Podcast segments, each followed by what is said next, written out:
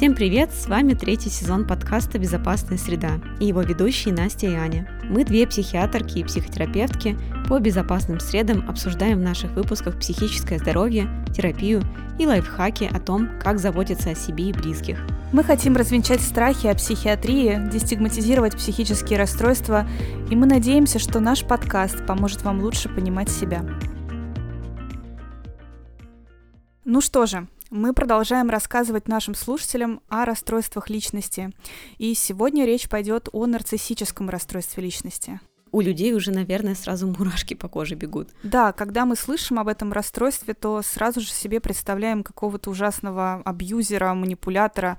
Вспомнить хотя бы сколько книг написано о том, как не стать жертвой нарцисса. Но это точно такая же стигма и демонизация, которая свойственна и другим психическим расстройствам. Давай же мы начнем с фактов. Что это вообще такое?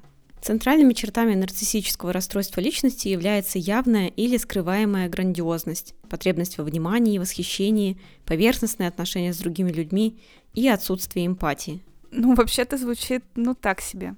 Да, я согласна. Но это то описание, которое есть в классификаторе болезней. Но оно сфокусировано на агрессивном типе этого расстройства. Хотя есть и дополнительные типы. Это более адаптивный или функциональный тип, а также уязвимый или интровертированный тип – где важными симптомами будут проблемы с самообладанием, самоидентификацией, самооценкой и настроением. Неудивительно, что информация такая разная, потому что НРЛ, мы дальше будем использовать именно эту аббревиатуру, это одно из наименее изученных расстройств личности. Вполне вероятно, что оно связано с другими психическими расстройствами и точно так же влияет на обычную жизнь человека. А как часто оно встречается? Как ты уже сама выше сказала, это расстройство плохо изучено, и его распространенность, соответственно, тоже нельзя четко определить. В некоторых исследованиях встречаются цифры от 0 до 17% среди популяции. Ну, это какой-то слишком большой разброс. Угу. Окей, а с какими другими психическими расстройствами может быть связана НРЛ? Наиболее часто это другие расстройства личности, в том числе пограничные, о котором мы уже, кстати, делали выпуск, и если вы его не слышали, то советуем после этого прослушивания перейти к нему. А потом это шизотипическое, гистрионное, антисоциальное, ну и другие. Также очень часто дополнительно встречаются тревожные расстройства, аффективные, это депрессия или бар первого типа, и расстройства вследствие употребления психоактивных веществ. Причем несколько расстройств может существовать вместе у 50-60% пациентов. Слушай, ну тогда получается, что люди с НРЛ будут часто обращаться к специалистам в поисках лечения какого-то другого состояния. И тогда действительно встает вопрос, а как же его, ну, как бы диагностировать или отделить одно от другого? Ну вот в этом-то как раз и вся сложность. А что ты знаешь насчет патогенеза? Ну, то есть причин развития, почему оно возникает? Ну, тут я тебя не смогу удивить, и наших слушателей мы, как обычно в наших выпусках, говорим, что патогенез неизвестен, и большинство гипотез предполагают сочетание каких-то, ну, короче, всех факторов генетических, биологических, психосоциальных, а также разные комбинации между ними. Ну да, тут у нас ничего нового. Хорошо, а как развивается НРЛ? Окей, все мы много раз слышали про потребности, у детей и взрослых они есть, и это потребность, например, в любви, заботе, безопасности, привязанности и так далее. Так вот, есть гипотеза, что когда потребности ребенка адекватно не удовлетворяются, это создает риск развития НРЛ. Чтобы не кошмарить родителей, мы тут скажем, что это не значит, что все детские потребности нужно удовлетворять на 100%. Во-первых, это невозможно, ну а во-вторых, это не нужно для гармоничного развития ребенка. Так вот, это хроническое неудовлетворение детских потребностей усугубляет со временем нарушение развития личности у ребенка. А как это может проявляться со стороны родителей, если вот конкретнее как-то? Это может быть и чрезмерная родительская вовлеченность в жизнь ребенка, гиперопека, переоценка ребенка. И часто это сочетается с родительской холодностью, агрессией и отвержением.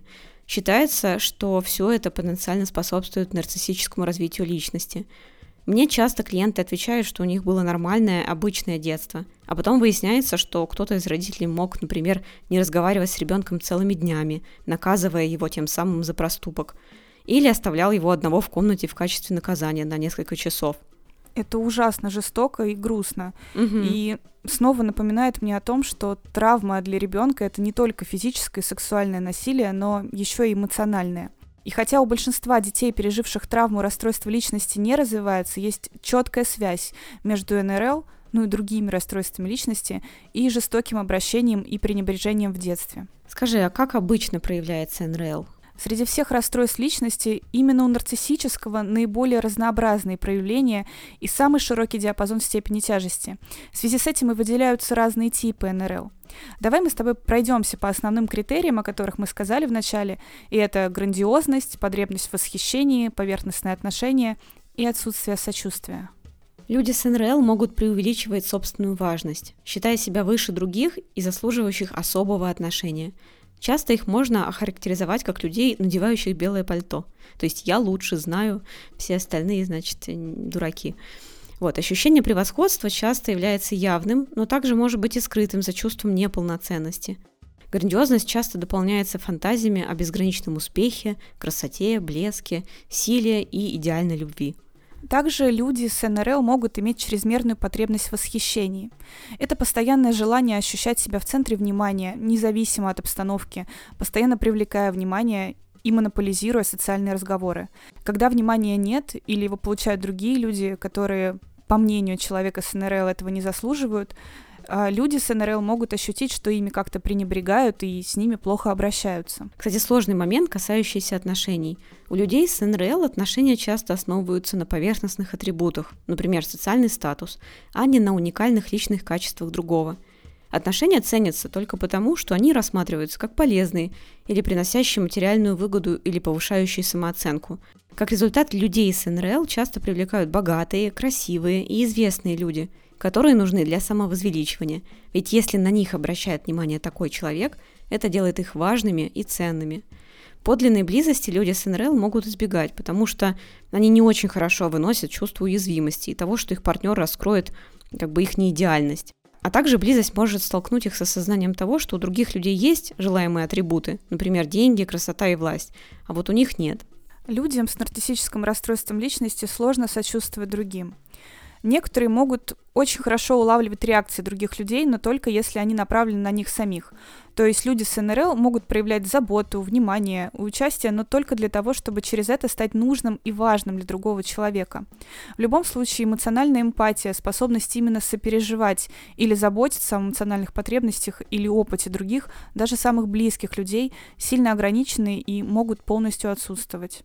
Также у людей с нарциссическим расстройством личности часто встречаются нарушения самоидентификации, которые похожи на те, что есть у людей с пограничным расстройством личности. Но если для ПРЛ характерны черно-белые взгляды на себя из-за взаимоотношений с другими, то при НРЛ ощущение самого себя относительно стабильно, но оно очень поверхностно, жесткое и часто очень хрупкое. Стабильность зависит от сохранения представления о том, что человек исключительный – это чувство легко поддается угрозе. Оно поддерживается только путем получения постоянной обратной связи о превосходстве со стороны окружающей среды и рушится, когда такой обратной связи нет. Люди с НРЛ часто жалуются на пустоту, беспокойство и скуку. Это эмоциональные переживания, которые, по-видимому, являются очень базовыми эмоциональными состояниями, что ну, также довольно близко и людям с ПРЛ. Внимание и восхищение другими приводит к положительным эмоциям, но когда их нет, люди с НРЛ могут чувствовать себя истощенными, опустошенными или подавленными и искать утешение в алкоголе, компьютерных играх или других формах зависимого поведения. Давай расскажем про подтипы нарциссизма. Давай, как ты уже сказала, выделяют высокофункциональный подтип, который адаптивен и стабилен. На первый взгляд может вообще показаться, что люди из этой группы не страдают каким-то расстройством личности. Но они могут быть очень агрессивными, высокомерными и обладать преувеличенным чувством собственной значимости. Хотя их грандиозность и чрезмерная потребность в восхищении мешают получать удовлетворение от работы или личных отношений, в остальном они могут даже использовать свои нарциссические черты для достижения успеха. Давай тут приведем абсолютно выдуманный пример. Клиент, 60-летний женатый мужчина, жалуется на неудовлетворенность браком. У него успешная карьера в сфере бизнеса, и он очень конкурентно способен как в работе, так и вне ее. Он ведет активную общественную жизнь, с другими людьми считает себя альфой и любит быть в центре внимания. Он говорит о том, что в самом начале его брака была небольшая близость и была сексуальная жизнь, но вскоре ему стало скучно со своей женой, и он потерял интерес – у него были романы и с другими женщинами, которые не были ему равными в социальном и интеллектуальном плане. и которых он поддерживал жильем и денежными средствами. Он отрицает, что его измены каким-то образом повлияли на его отношения с женой. Одно не имеет ничего общего с другим, говорит он. Но его беспокоит чувство, что он мог бы добиться большего с кем-то другим. Ого, ты достаточно такой сильный образ нарисовала. А следующий подтип — это грандиозный или явный. И вот он как раз-таки наиболее соответствует описанию критериев. Для таких людей свойственно чувство исключительности. Эти люди кажутся высокомерными и авторитетными. В социальном плане они очень экстравертированные и ищут внимания могут быть внешне очаровательны и социально адаптированы, но борются с близостью и чувством зависимости от других. В межличностном общении они могут эксплуатировать других людей, испытывают недостаток в истинном сочувствии и используют свое понимание потребностей других для собственного саморазвития. Следующий пример.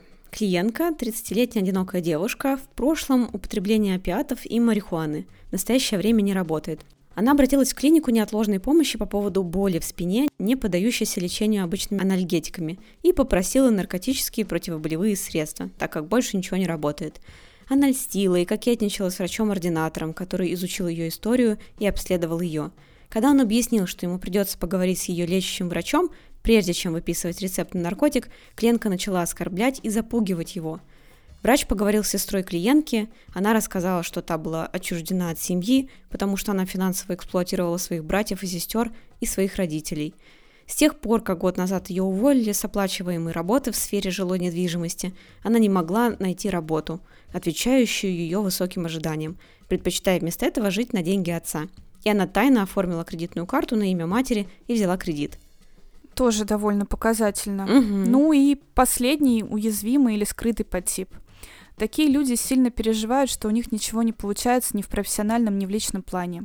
В этой группе грандиозность и чувство исключительности, характерные для людей с НРЛ, скрыты за явным чувством неполноценности. Эти люди страдают хроническим чувством неполноценности, озабочены самооценкой по отношению к другим и чрезвычайно эгоцентричны. В социальном плане они кажутся заторможенными, застенчивыми, замкнутыми или сверхчувствительными критики, такими, знаешь, тонкокожими. Это поверхностное представление маскирует более общие черты нарциссизма. Они могут быть поглощены завистью и обесцениванием других, и часто уходят от жизненных проблем, чтобы защитить свою скрытую грандиозность и права. У них часто возникают фантазии о том, что они рано или поздно одержат победу, или что они очень особенные, уникальные, но хрупкие, и поэтому изолируют себя от мира, к которому они испытывают презрение.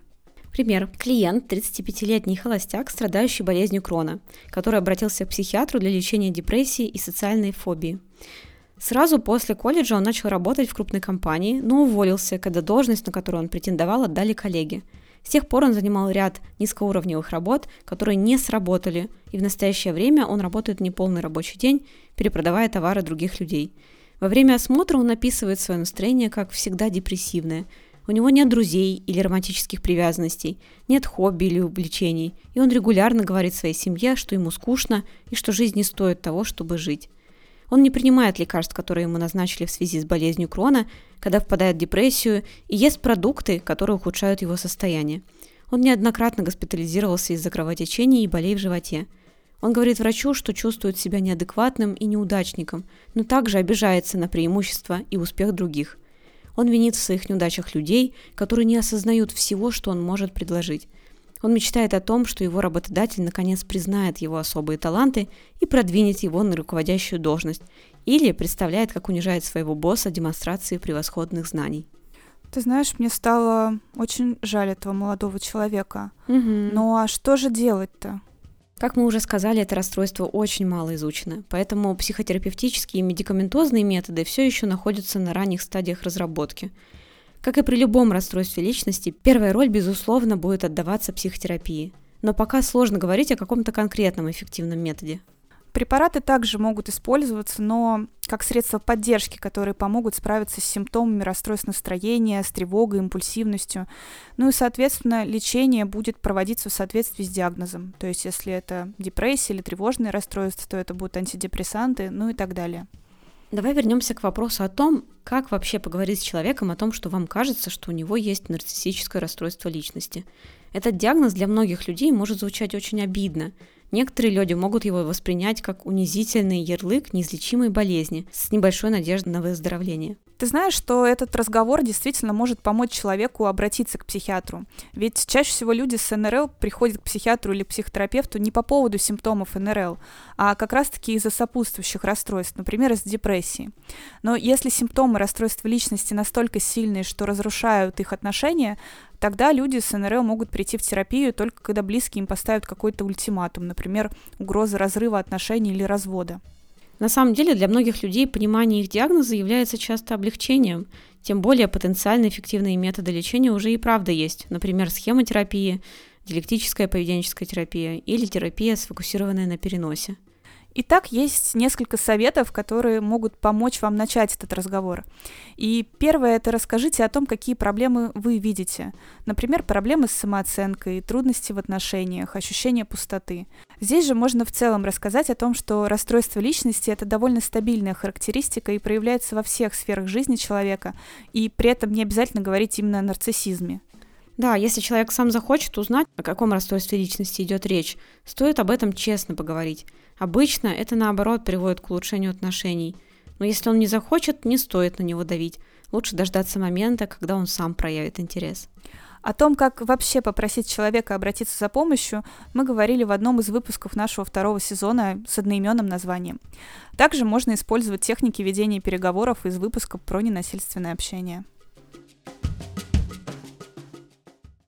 Ну что ж, друзья, на сегодня у нас пока все. Мы надеемся, что наш сегодняшний выпуск помог вам разобраться в этой теме. Мы открыты к предложениям и темам, которые бы вам были бы интересны. Спасибо всем за внимание, и мы с радостью ждем вашу обратную связь, вопросы, комментарии и желаем вам хорошего дня. Подписывайтесь и ставьте лайки. Пока. Пока.